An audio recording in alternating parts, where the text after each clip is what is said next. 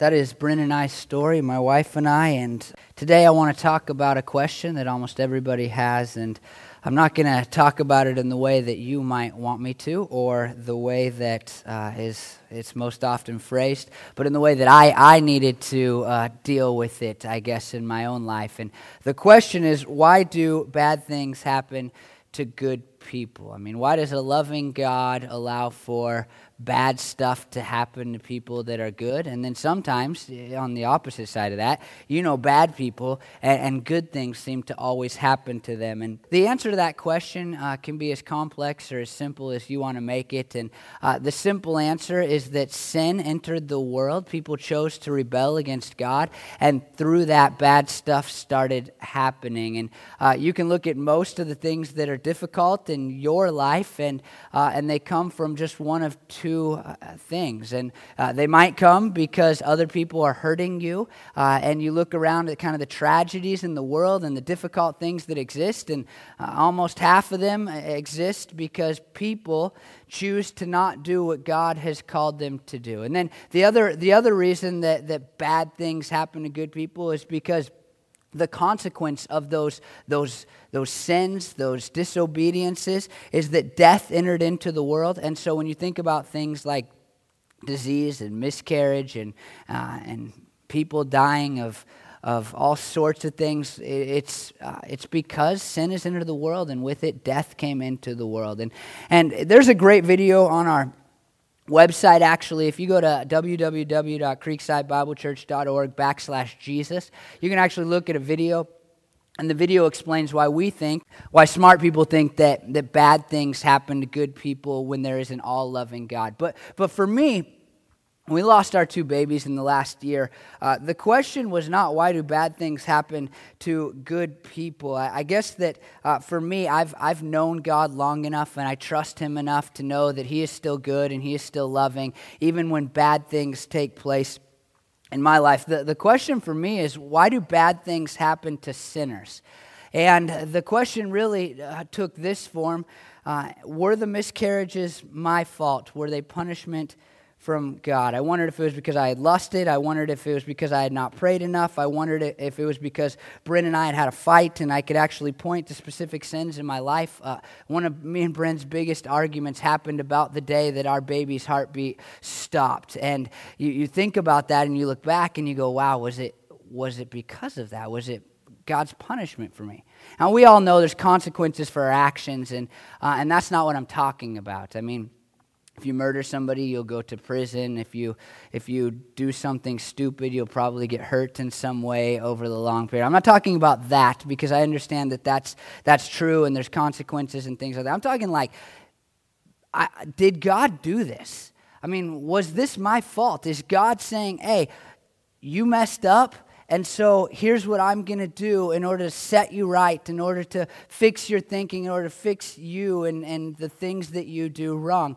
And, and I know that there is really an easy answer to this question. I mean, we all have it, right? I mean, even if you're not a believer, if you're not a Christian, you've just kind of experienced something and you've kind of looked up and said, God, did you do this to me? Is it because of something I did? Is this my fault? And, and we all kind of, if you've been around church, we know the cliche answer. I mean, the cliche answer is no. It's not something God did you. It's not punishment. It's not your fault. Uh, just, you know, move on and you're okay. God is all loving and it's not your fault. It's not punishment. That's the cliche answer. And it's usually followed, as, as I studied for this sermon and tried to come up with an answer, it's usually followed by this Jesus died for the sins of the world, and so the punishment for all sins was placed upon him. And therefore, it could not be God punishing you, chastising you for this thing that you've done because Jesus already paid for it. And, and here's just a couple things.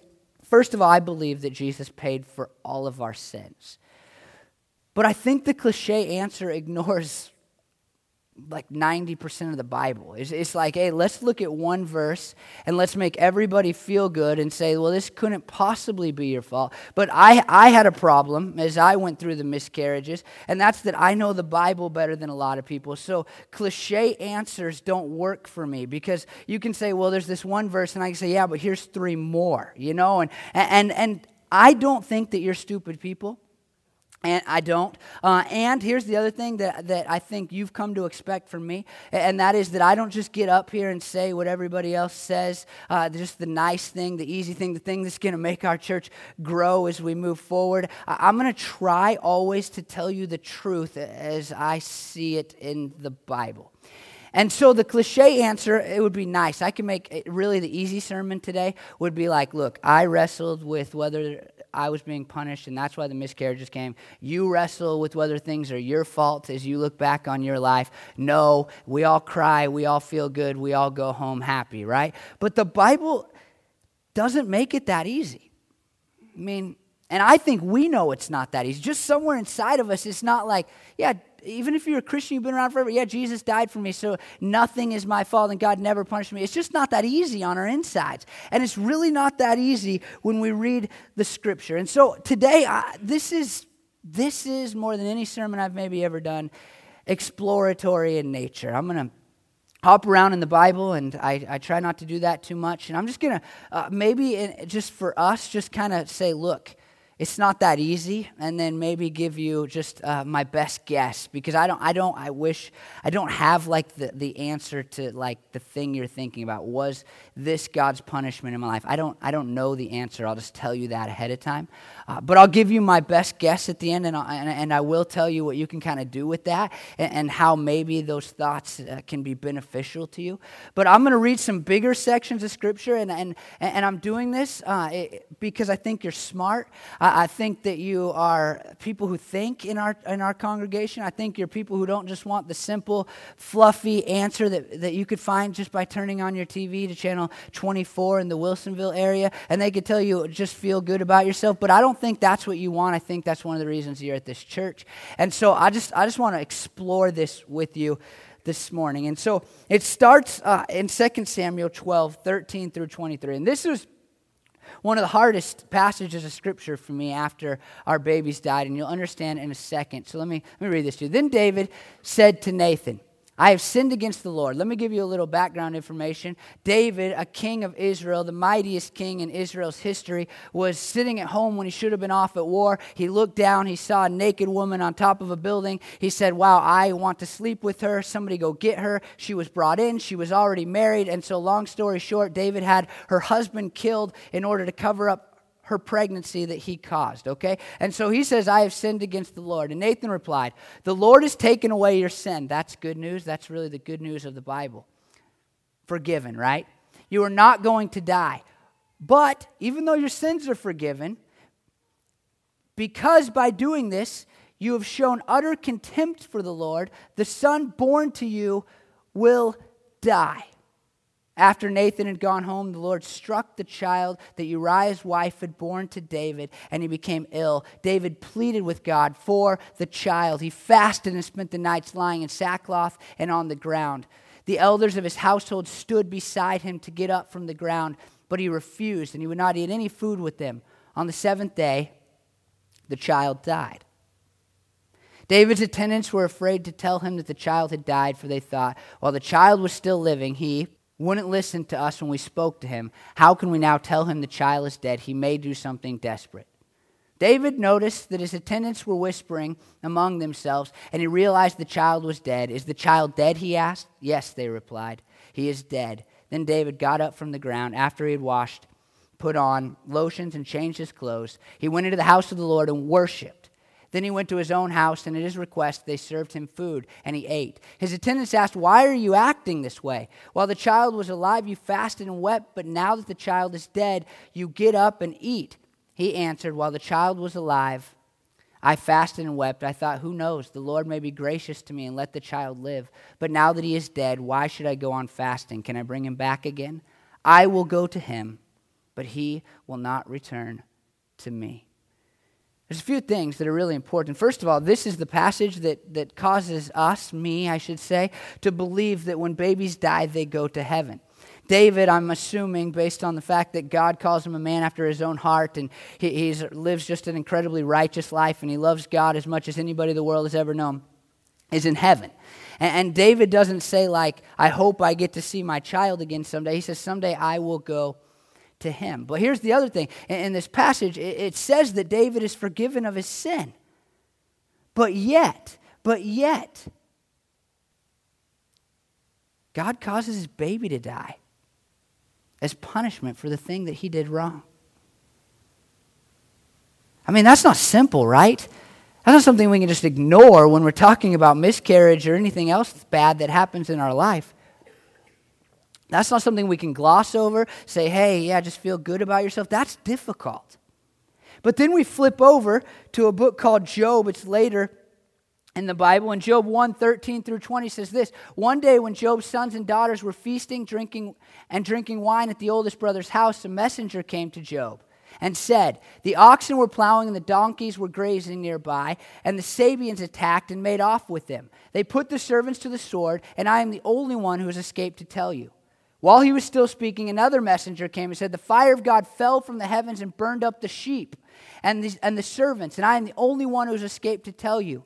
While he was still speaking, another messenger came and said, The Chaldeans formed three raiding parties and swept down on your camels and made off with them. They put the servants to the sword, and I am the only one who has escaped to tell you. While he was still speaking, yet another messenger came to him and said, your sons and daughters were feasting and drinking wine at the oldest brother's house when suddenly a mighty wind swept in from the desert and struck four corners of the house. It collapsed on them and they are dead. And I am the only one who has escaped to tell you. At this, Job got up and tore his robe and shaved his head. Then he fell to the ground in worship. Now, we know if you've ever read the book of Job, uh, then you know this. If you haven't, then let me just tell you. At the end of the book of Job, we find that Job had not done anything wrong to deserve all of that. I mean, his whole life collapses from underneath him, and he gets sick. It doesn't say that in, in that section I just read you, but his whole life falls apart. And at the end of the book, we find out that Job had done nothing to deserve it. It was the hand of Satan, not the hand of God. And God calls Job righteous. He declares it. He says, Look, he's right. Job is right. He hasn't done anything to deserve this. And so on one side, we have David, whose baby is killed because of sin. On the other side, we have Job, whose babies, his children, die because of nothing he has done, simply because Satan attacks them. Now, when we flip to the New Testament, because the response is like, well, that's the Old Testament, and God was different in the Old Testament. That's not true, but that's how people kind of think about God. Like before Jesus came, God was different. And, and so after Jesus came, maybe, maybe it just got more clear and we could just see, like, you know, God never would punish anybody in that way. Listen to what Jesus says in 9 1 through 3.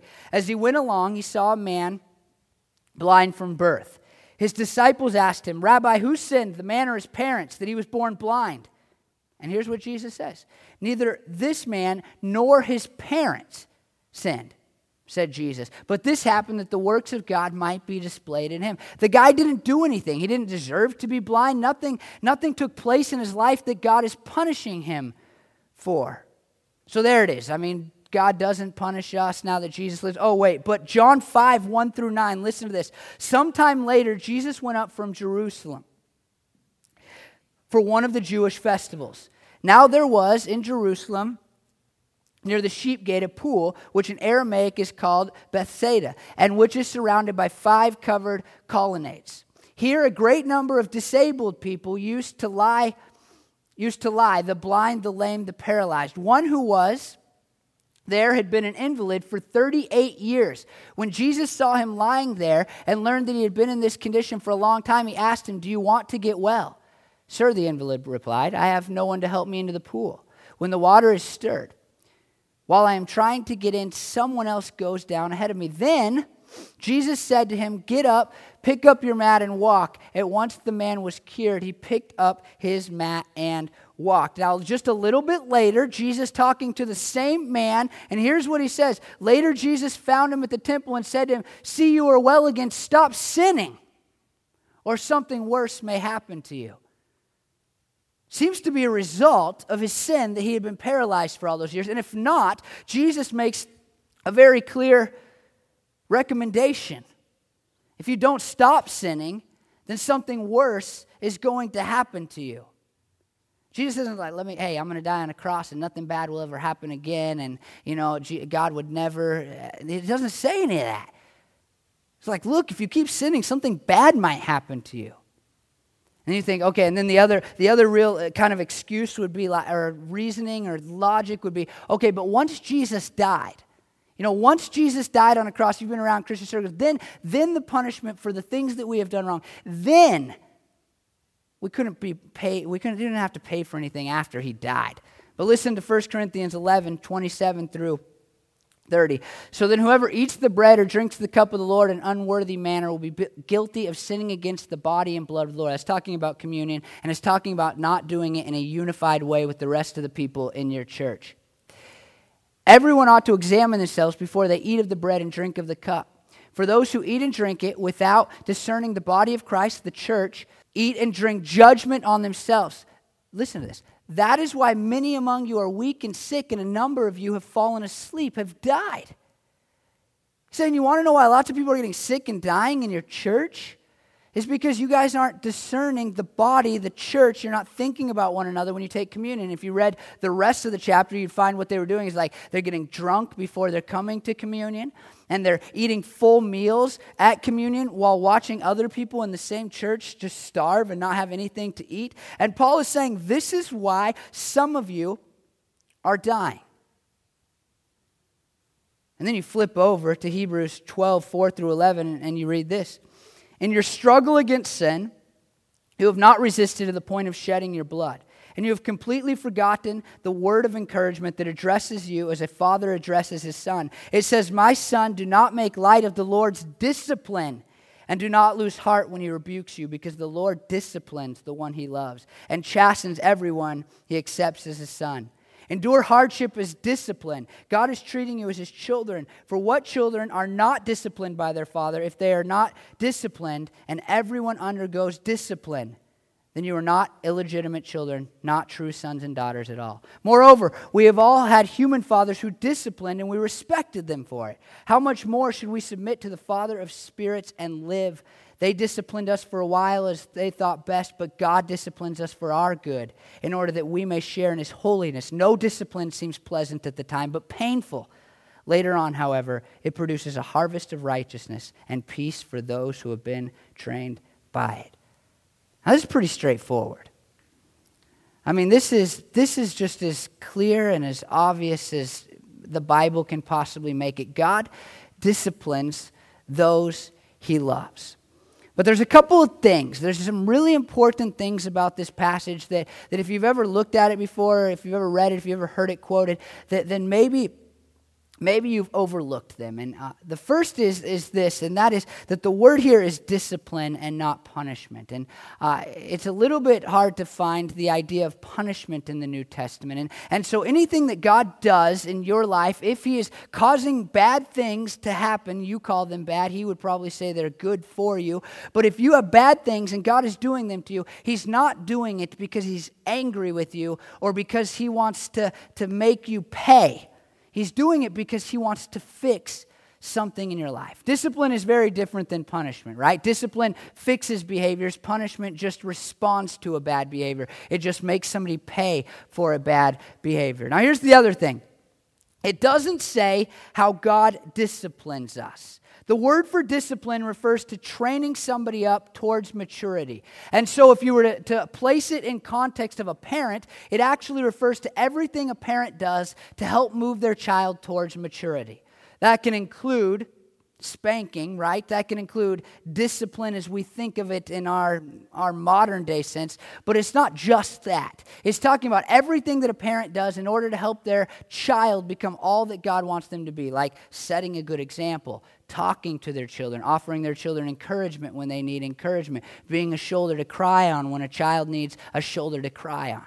So this isn't just like, hey, God God spanks you every time you do something wrong. This is like God is doing his best to turn you into a mature, full creature that lives the way that he knows is absolutely best for you. In verse 5, it says rebukes, and it means to put to shame uh, by proving that somebody is wrong. That is really, really important. Notice again, let me just give you that definition of that Greek word to put to shame, to do so by proving one in the wrong. And so it seems to be saying that God disciplines when He needs to prove to you that you have done something wrong. Not just to make you pay for it, not just to fix you, but to, to show you that the thing that is happening in your life is not the way it ought to be. The discipline of the Lord is, is, is really about revealing to his children, those who are Christians, that something isn't the way it ought to be. In verse 6, it says chastens, and it means to scourge or to flog, and that really doesn't have I don't mean to say this with the Bible, but it has no meaning for our lives today because I've never been spanked by God. I've never been scourged by God. I've never been flogged by God. And so it's obviously metaphorical for the fact that God will bring things into our life, what things we do not know, in order to help us understand that we are doing something wrong. Now, here's the other really key part about these verses these verses come at the tail end of a whole section on how these people are suffering and it's not their fault.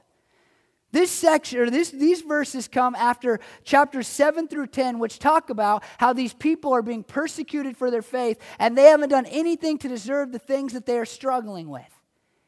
And so, the point, it seems, as we come to chapter 12, is not to say, look, God's going to get really mad at you sometimes and fix you. It's to say, hey, you're dealing with bad things.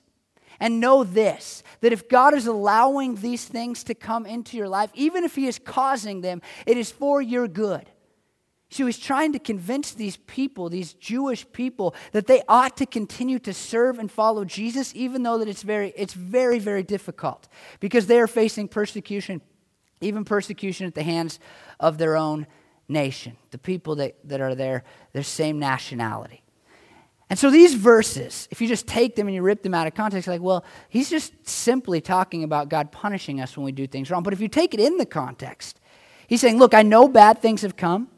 Some of those could be caused by God, but the reason that He would cause them is not just so that you suffer, not just so you go through bad stuff, but in order to help you understand that there are some wrong things in your life that you ought to fix, that you ought to change, in order that you can be the person that you want to be and that God wants you to be. Notice just right at the beginning, I'll read it again. I, I want to and you have completely forgotten. This is how he describes what he's about to say. And you have completely forgotten the word of encouragement that addresses you as a father addresses his son. The whole section is meant to be encouraging to us. If we are going through something, even if God has brought it, it is because He cares about us and He loves us like a father loves his son. So here's two questions I, I think that, that if you're gonna if we're gonna put some questions out there and you want to know like is god punishing me? Is this because is he disciplining me? Is he trying to fix something in my life? There's a couple of questions that should really be asked. The first one is this uh, do you need discipline in your life in order to help you live life to the fullest or to help you return to focusing on jesus? The question is, was it needed for you to change the behavior in your life? Have you come to a place where you were just so okay with not living for God that God had to do something in order to wake you up, in order to point out your sin, in order to help you realize that if you keep going in the direction you're going, then you're eventually not going to be living for Him at all. You see, if you want to know whether something is discipline of God, you look at the tragedy that you're thinking about, you go, wow, I can't believe this happened. Did God do this to me? Is this because of something in my life? Then the first question that I think, according to that Hebrews passage, that needs to be asked is Was it needed to wake you up to the sin and the wrongdoing, the disobedience in your life?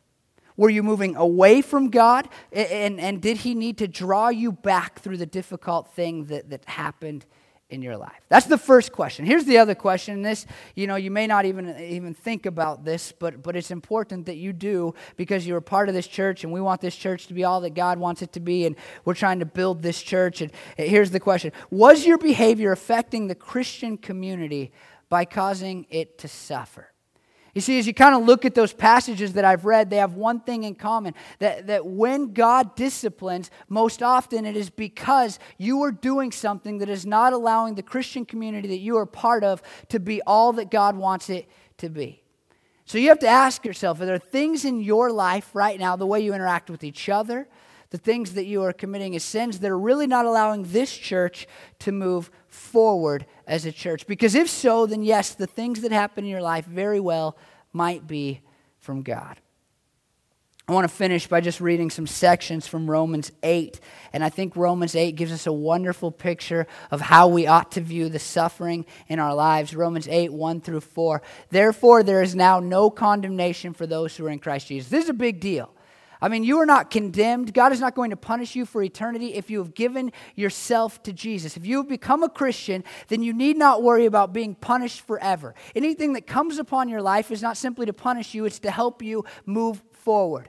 Because through Christ Jesus, the law of the Spirit of life, who gives life, has set you free from the law of sin and death.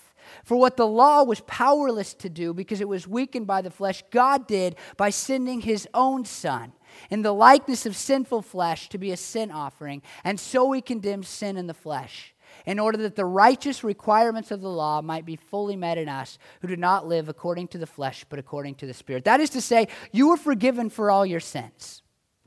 You, if you have given yourself to Jesus, if you have said, Look, I believe you died on a cross and that you rose again, and so here I am offering my whole self to you because I believe in that, then you need not worry about being forgiven for anything that you've done. If you're thinking, like, well, if God disciplines me, maybe it means that I won't get into heaven. Maybe it means he doesn't like me. Maybe it means he, I don't love, he doesn't love me. Maybe it means that, that I won't have forgiveness ultimately. The answer is absolutely no. In Romans 8:15 it goes on, "The spirit you received does not make you slaves so that you live in fear." Again, rather the spirit you received brought about your adoption to sonship and by him we cry, "Abba, Father." God doesn't want you to be like, oh man, if I mess up, I'm going to I'm going to get in trouble and something bad is going to happen in my life. That's not what he wants. That's not uh, who he is. That's not how he interacts with you. He's not up there going, oh, mistake. Oh, mistake. Oh, they messed up. Boom, boom, boom. Oh, now you have cancer. Now your friend died. Now, no, that's not. God doesn't want you to think like that or, or feel like that. He wants you to look at him as a loving father that you can cry out to, Abba, Father, which loosely translates to daddy. A loving God who treats you as a good dad treats his children. That's how he wants to be seen by you. Romans 8, 18 and 19. I consider that our present sufferings are not worth comparing with the glory that will be revealed to us. For the creation waits in eager expectation for the children of God to be revealed. He's saying, look, even if you're suffering now, you don't need to be in fear because ultimately these sufferings are just small potatoes compared to the glory that as Christians you will have someday. The things that you're facing, even though they seem horrible and they're tragedies, they are not worth comparing to the weight of glory that you will one day receive if you have given your life to Jesus. And then Romans 8:28, this is really important. And we know that in all things God works for the good of those who love him, who have been called according to his purpose. No matter what you are going through, if you are a Christian, you can know that God is working it for your good and not for your harm. For your good and not for your bad, for your good and not for your destruction. That is a wonderful promise. I mean, even if God brought whatever it is into your life, you can know that He is working it for your good. And then Romans 8 35 and 37 through 39, we shall, what, who shall separate us from the love of Christ? Shall trouble or hardship or persecution or famine or nakedness or danger or sword? No, in all these things we are more than conquerors through Him who loved us. For I am convinced that neither death nor life, neither angels nor demons, neither the present nor the future, nor any powers, neither height nor depth, nor anything else in all creation will be able to separate us from the love of God that is in Christ Jesus our Lord. No matter what you are going through, it cannot separate you from God. And so here you want to know is it your fault? And here's my answer to you probably not. I mean, did the thing that happened in your life, was that caused by God because you were living in sin, because you weren't living for Him? And the, the simple answer is probably not. If you absolutely needed it, if it was the only way that God could help you live the life that, that He knows you already want to live as a Christian, then maybe. But probably not. If you're like, I knew I was sinning and I, I felt guilty immediately, and then this bad thing happened a month later, then probably God is not punishing you. That thing was just a coincidence. It had nothing to do with the sin in your life. If you're doing something to hurt the community of believers that we call a church, then, then maybe, but God is probably not punishing you. He treats us as a loving father. And he's not up there going, man, I hope. I mean, how many dads? There are dads, but not any good dads that are like, I really hope they mess up today so I can just spank them. I mean, yes, I caught him. You know, I mean, like, that's sick. That's disgusting, right? You're laughing. I don't know if that was your dad or what, but, but that's, a, that's, a, that's a bad dad. And this is not how our God treats us. And so if you're like, was this a, this thing, did it come from God? I can't give you a yes or no answer. All I can offer is probably not. Maybe if you were backsliding, if you were moving away from God and He needed to do something in your life to stop it, but probably not. And here's what I think that question ought to lead us to. If you're like, was it my fault? Is God punishing me? I think there's only two places it can lead us. The first is this if you're not a Christian, you need to give your life to Jesus. I mean, here's the deal bad things happen, you already know that, right? I mean, every one of us knows that. But if you give your life to Jesus, if you become a Christian, then in the midst of those bad things, you can find comfort from God, as we talked about last week, and you can have the promise that God will work everything for your good. If you're not a Christian, you don't have that promise. And further, you don't have the promise of the weight of glory, eternity in heaven, where there will be no more sorrow, no more tear, no more pain, no more sickness, no more death. And so when you look at yourself and you think, wow, did, did God do this? Is this my fault? Is it something that, that I caused? Then, then you ought to say, man, I don't know. Probably not. That pastor told me. But you ought to give your life to Jesus so that he can turn all of those bad things into good and so that he can give you comfort and he can give you the promise of an eternity in heaven where you won't have to deal with these things anymore. You see, it's really easy just to sit on that question. And, it, and it's even easier if you haven't been a Christian, if you're not a Christian, to try to turn that question against God. To say, wow, if a loving God allows bad things to happen, then he's not really loving, and to reject God altogether. But if you flip it around, you already know you deserve a lot of bad things. I mean, you know all the stuff that you've done wrong. I know all the stuff that I've done wrong. And, and the truth is, the the question hardly needs to be answered why would a good God allow bad things to happen? The real question that needs to be answered on a personal level is why doesn't a lot more bad stuff happen to me? And why is it that, that, that I can find comfort in the midst of bad things? And why is it that anything good can come out of the bad things that I deal with? And the only answer for me and, and going through these miscarriages and going through all the bad stuff that I've been through is that I have a Savior named Jesus who loves me and turns all bad things into good and promises me a future eternity in heaven. And so if you're not a Christian and, and you, you're trying to play the game where you're like, oh, I'm going to make God bad because bad stuff happens, then really you just ought to wake up and, and kind of recognize that, that maybe we deserve a lot more bad stuff. We deserve a lot more evil to come into our lives when we look at our lives, when we kind of look inside of ourselves. And so don't reject God, but embrace God and say, God, man, I want to know that every bad thing that comes upon my life has purpose because of the purpose you're giving. And not because you cause all of these things. Some, a lot of things, most of the things, 90% of things you deal with, God did not cause. He allowed for them to happen because He gives humanity free will. But you can find meaning in those if you give your life to Jesus. Now, here's the other thing if you are a Christian, here's the thing the simple cliche answer allows for us to continue to live in our sins. We go, oh man, this was horrible. I can't believe that this happened.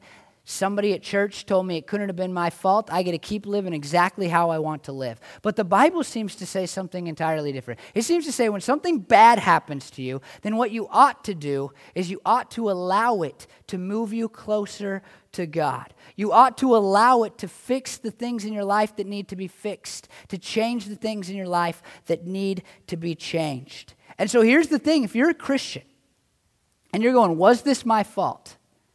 Probably not. But can you identify things in your life that would have made it your fault? Can you look and point to specific sins that you're wondering if it was because of that? And if you can, then you need to change those things. And you need to allow the bad stuff that is going on in your life to move you to a place where you're fixing those things and working on becoming all that God wants you to be. You see, the cliche answer allows for us to go, not my fault. But when we look at Scripture as a whole and go, could be, probably not, but could be, then it causes us to really examine the things that we are doing in the way in which we live our life. Are there things that God wants you to do that you're not doing? Are there things that you are doing that you ought not be doing according to the Word of God and according to the Holy Spirit that lives inside of you? James 1 2 through 4 says one of the things that I, I struggle with the most. I don't know how this can possibly be, and I, I won't even sugarcoat that. It just, this doesn't make sense. Consider it pure joy, my brothers and sisters, whenever you face trials of many kinds. I want to look at James and be like, hey, you consider it pure joy whenever you face trials of many kinds. You know, I mean, like, like you can't tell me to consider it joy that we lost our two babies. That's not joyful. But that's what James says, and he gives a reason for it. And the reason is what I'm going to focus on today because I think the reason is what I've actually learned to do. When I get around to verses, uh, verse 2, then I'll come back and preach a sermon on it once I have it figured out, and none of you will like me anymore. But, but this is what I, I think I'm getting to because you know that the testing of your faith produces perseverance. The perseverance, let perseverance finish its work so that you may be mature and complete, not lacking anything. When you face trials, you could spend about a minute, if you're doing it properly, saying, Did God do this? Is this God punishing me? Is He disciplining me? And then after you ask that question, you ponder it for a second, you go, Probably not. You need to go, Is there anything in my life that God might use this to fix? Is there anything I'm doing or not doing that I should be doing or shouldn't be doing that God wants to use this in order to help me with. Not that he did it even. Maybe he didn't do it, but he still wants to use it. Whatever the various trial is in your life, whatever it is, he wants to use it to make you all that you already want to be as Christians. He wants to use it to grow you in your joy and in your peace and your perseverance. He wants to use it to grow you in your goodness and your mutual affection for others and your love and your self control. He wants to use it and so don't just give yourselves the cliche answer, yeah, it wasn't my fault, let me just keep living. But say, hey, is there anything, is there anything in my life that God wants to use this tragedy to fix? I don't know the answer. Maybe you'll say no. Maybe you can't point to anything. Maybe you'll, and that's good. Continue to live the way you're living, but maybe you'll see something. And go about fixing whatever it is. The thing is, about tragedy, it's kind of two levels to the answers. There's the, the problem of pain, as C.S. Lewis called it, that can be just intellectually dealt with. Like, here, here is why bad things happen to you. And if you, it's a great book if you want to pick up the problem of pain. And, and that's one level. And, and C.S. Lewis wrote that book, and then his wife died. And he wrote a second book that I just finished, and it's called uh, A Grief Observed.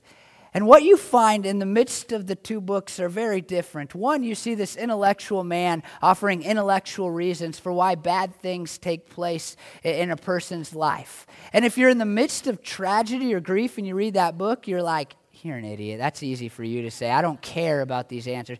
But in a grief observed, it's like this man who's, it's his diary entry, literally. And he gets to points and he's like, right, and, and you'll be like, man, that doesn't even sound like a Christian thing to say. And then the next chapter, he'll say, I just reread what I wrote last night, and that's not even right. I wrote that in a very dark place, and, and I don't even agree with the words that I just penned. And when you face tragedy and, and you're dealing with the question of pain, it's easy to look inside of yourself and go, why? But really, you don't want a why, I know this, because you need an intellectual reason. It's the, really what they call the pastoral problem of pain. You want a why like, this hurts. This hurts and I'm suffering.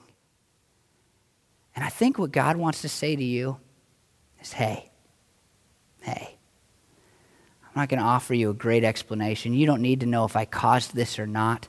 What you need to know is that I love you and I care about you and I'm here for you, And no matter how terrible this is, I'm going to use it for you and your good. God isn't looking down going, you just always need to figure out if it's something you did wrong. God's looking down saying, I want to put my arms around you. I want to take you in, and I want to make you feel better, and I want to help you live better. And so, if you, I know, because I know it's very real to me, and it's very real to some of you, and, and you're just thinking, like, was it my fault? I don't think God wants you to sit around and think about that. I think God wants you to sit around and think about Him and how He wants to use this in your life and how He wants to help you through it and how He wants to give you and remind you of the promise of eternity. Will you pray with me? Lord, you know, this was hard for me, God. This was, uh, I preferred the easy answer, Lord. And to be honest, God, I hate the thought of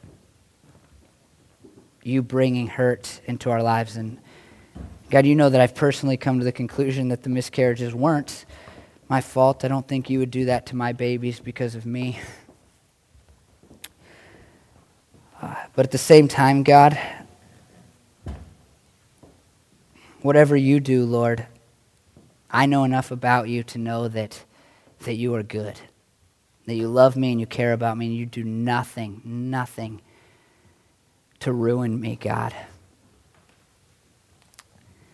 And so, Lord, I pray for each of us in this room that have things in our lives that are causing us to ask, is it because of me? That instead of, of pondering this question on like a logical level and, and trying to make it just about what we think, we would just feel your embrace and your comfort and your joy.